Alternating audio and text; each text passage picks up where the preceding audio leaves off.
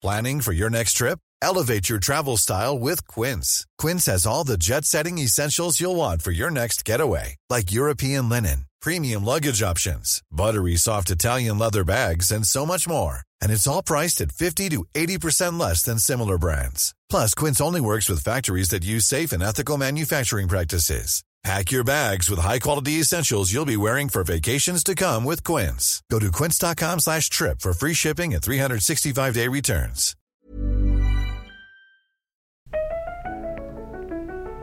Alors, mon rapport au corps aujourd'hui, il est, il est beaucoup plus apaisé qu'avant. J'ai pas souffert de, de crise vraiment avec mon corps, mais j'ai très longtemps trouvé que j'étais pas jolie.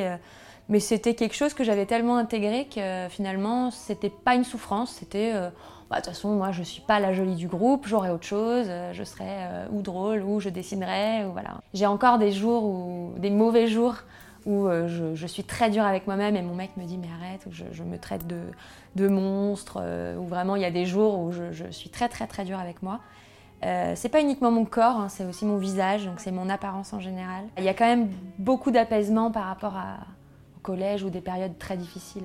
Ma propre vision de la beauté a beaucoup changé en fait, de mes 25 à mes 30 ans je pense, en étant euh, au contact de gens super différents de moi, en parlant beaucoup du corps avec des amies qui elles se débattaient avec des vrais problèmes de poids. En fait d'être euh, vraiment au cœur de ce, dis- de ce discours-là, déjà ça m'a fait relativiser en me disant euh, arrête de te plaindre parce que tu fais partie de la moyenne, tu as un corps qui fait partie de la moyenne. Du coup j'ai eu vraiment un truc de Ah, mais en fait, mais en fait ça va. J'ai un lien assez facile avec ce corps et, et voilà, ça a été d'en prendre la mesure. Plutôt que euh, cinq ans auparavant, euh, euh, je me revois très bien avec des groupes de filles où on était toutes minces et pourtant toutes hyper mal dans notre peau, à ses pieds, à se comparer. C'est des trucs hyper violents et aujourd'hui, ça n'existe plus du tout. quoi. En fait, j'ai eu ma puberté très très tôt, j'ai eu ma puberté vers 9 ans et demi. Et donc du coup, j'ai grandi à ce moment-là. Donc euh, de CM2 6e, euh, j'étais proche des 1m65, 68, 70. Donc très grande, du coup forcément très maigre, toute voûtée, euh, avec ma mère qui me disait de me tenir droite. je me trouvais maigre, ado. Ma pilosité, je pense que ça a été, alors qu'aujourd'hui je réalise que j'ai une pilosité mais complètement normale, simplement on la montre jamais dans les médias donc je me sentais horrible. Mais hum, je, pensais à ça jour et nuit, euh, au fait de n'être jamais, euh, jamais bien épilée, d'avoir jamais une aisselle euh, comme dans les pubs peu de déodorant, d'avoir jamais le maillot qui était net. Quand j'allais à la plage, est-ce que je, je- passais mon temps à essayer de camoufler des petits boutons de rasage, des poils incarnés, tout ça. J'étais jamais lisse. Et je crois que c'était mon plus gros complexe, vraiment. Parce que, en plus, voilà, j'ai une peau qui est, qui est extrêmement sensible et réactive. Et le moindre, dès que je me, je me touche euh, un peu le visage, dès que je me mets ma crème, je suis rouge sang. Et alors, l'épilation, c'est juste euh, complètement dramatique pour ma peau. Donc, euh, et le rasage aussi. Donc, j'étais coincée. Je ne sais pas à cette époque-là si ma mère avait vu. On n'en a pas trop parlé quand j'étais très jeune. Et quand j'ai voulu en parler, euh, parce que c'était vraiment, euh, j'avais l'impression d'être un petit monstre. Euh, J'étais à 9 ans, euh, d'avoir déjà des poils, puis sur le sexe en plus. Enfin, c'était hyper choquant pour moi. Et quand je lui en ai parlé, ben, elle m'a dit non, non, mais laisse-les, c'est un duvet, ça va tomber. Enfin, elle me disait des trucs qui étaient hyper.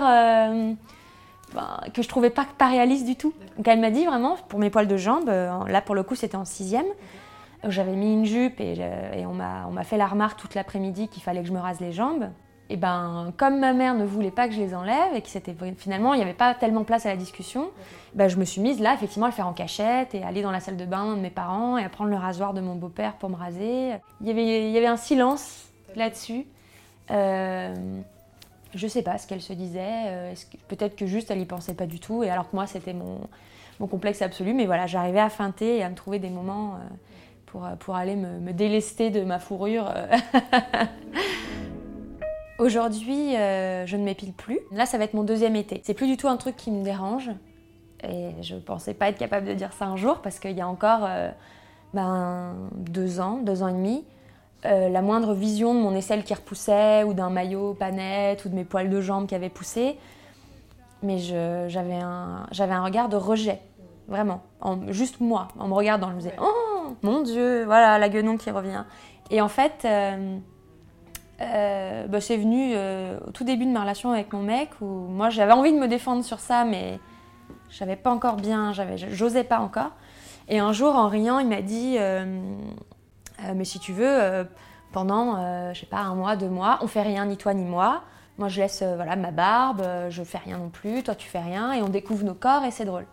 Je dis pas que tout est venu de cette phrase-là, hein, parce que ce serait trop facile, mais euh, c'était rassurant de pouvoir avoir son approbation malgré tout, ou en tout cas un, regard de, confiance et de soutien. Et donc euh, j'ai un peu fait des tests, voilà, j'ai regardé déjà jusqu'où ça pousse, parce qu'on a cette idée qu'on va être envahi et que...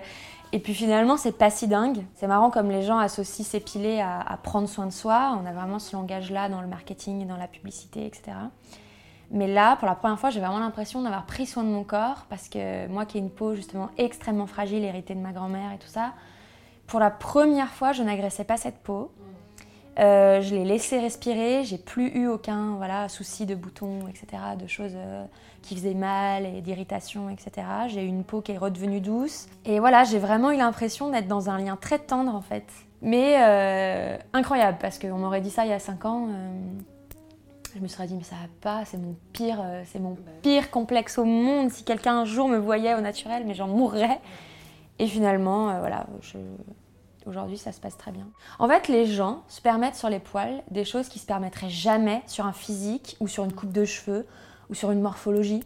Euh, on n'irait pas dire à quelqu'un oh là là, non, mais ta coupe de cheveux, mais c'est dégueulasse. Moi, ça me dégoûte.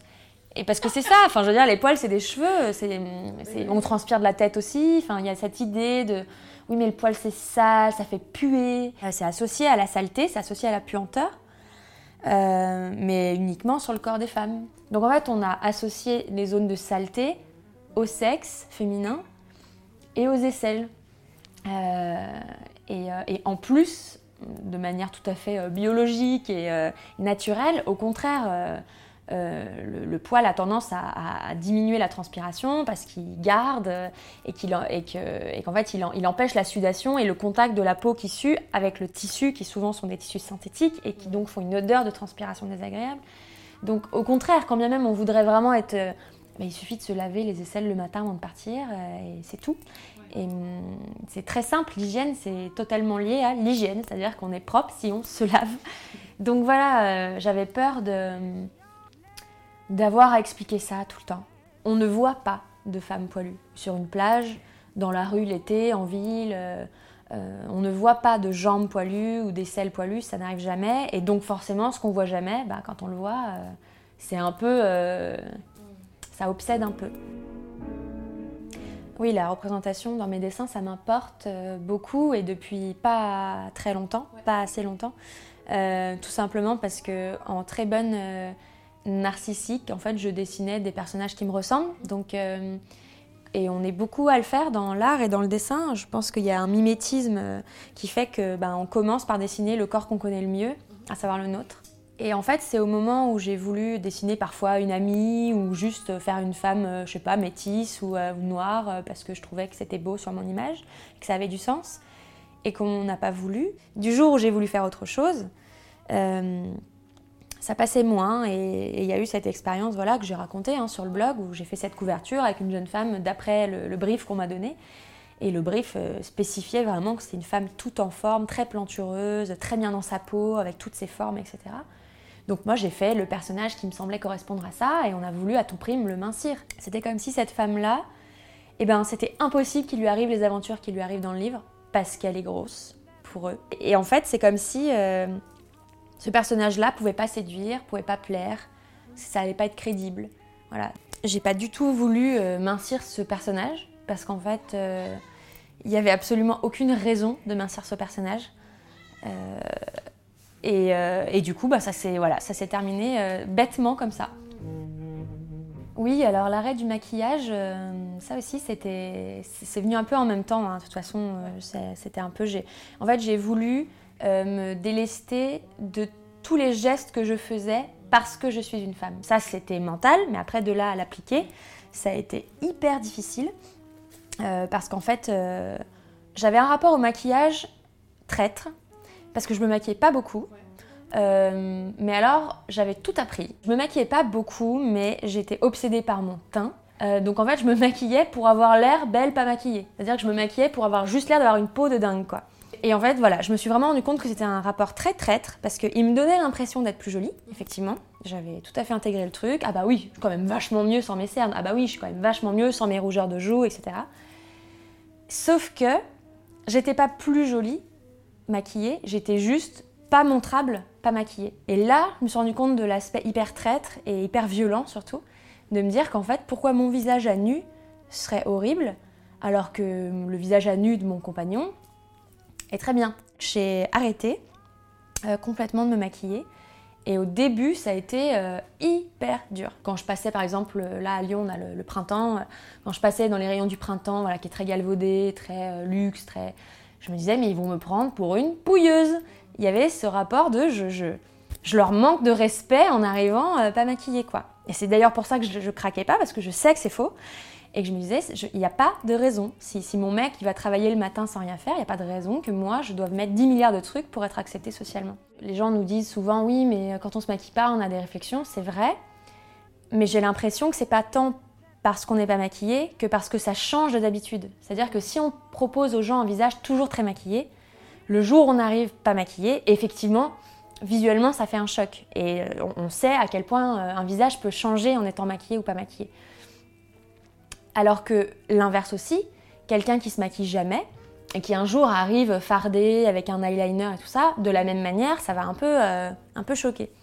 Alors ces, réactions sont absolument pas excusables, on n'a pas commenté la tête des gens, mais souvent je me suis rendu compte que c'était plutôt le, voilà, le, changement d'un état à l'autre qui faisait commenter que l'état lui-même de n'être pas maquillé, parce que là, des gens qui m'avaient jamais vu en vrai, ou, euh, ou des gens qui me voient pas souvent, ou ma famille qui me connaît très bien pas maquillée, j'ai jamais eu de remarques. Et j'ai même plutôt eu des remarques de mes amis qui m'ont dit mais ça te va super bien. Euh, euh, je leur disais bah ça me va pas bien, c'est juste ma tête en fait. Et c'est ça qui est drôle, c'est qu'en fait c'est juste ma tête.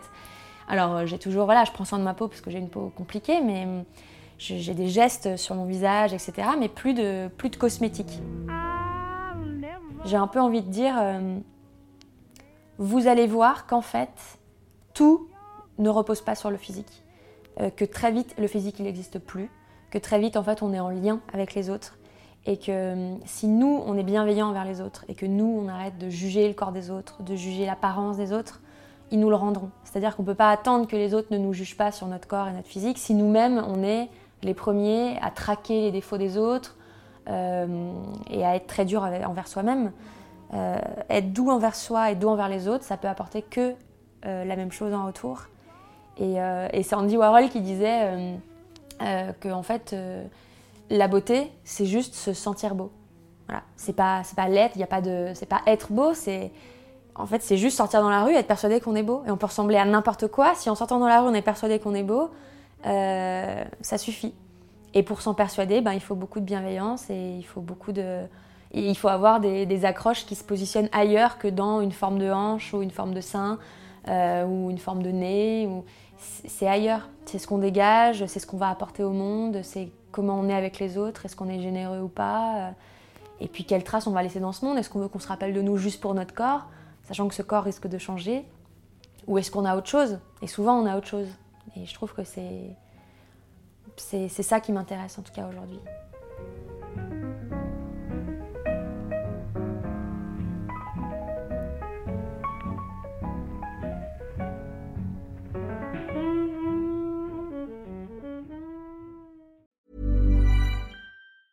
Hey, it's Danny Pellegrino from Everything Iconic. Ready to upgrade your style game without blowing your budget? Check out Quince. They've got all the good stuff shirts and polos, activewear, and fine leather goods, all at 50 to 80% less than other high end brands. And the best part? They're all about safe, ethical, and responsible manufacturing. Get that luxury vibe without the luxury price tag. Hit up quince.com slash upgrade for free shipping and 365 day returns on your next order. That's quince.com slash upgrade.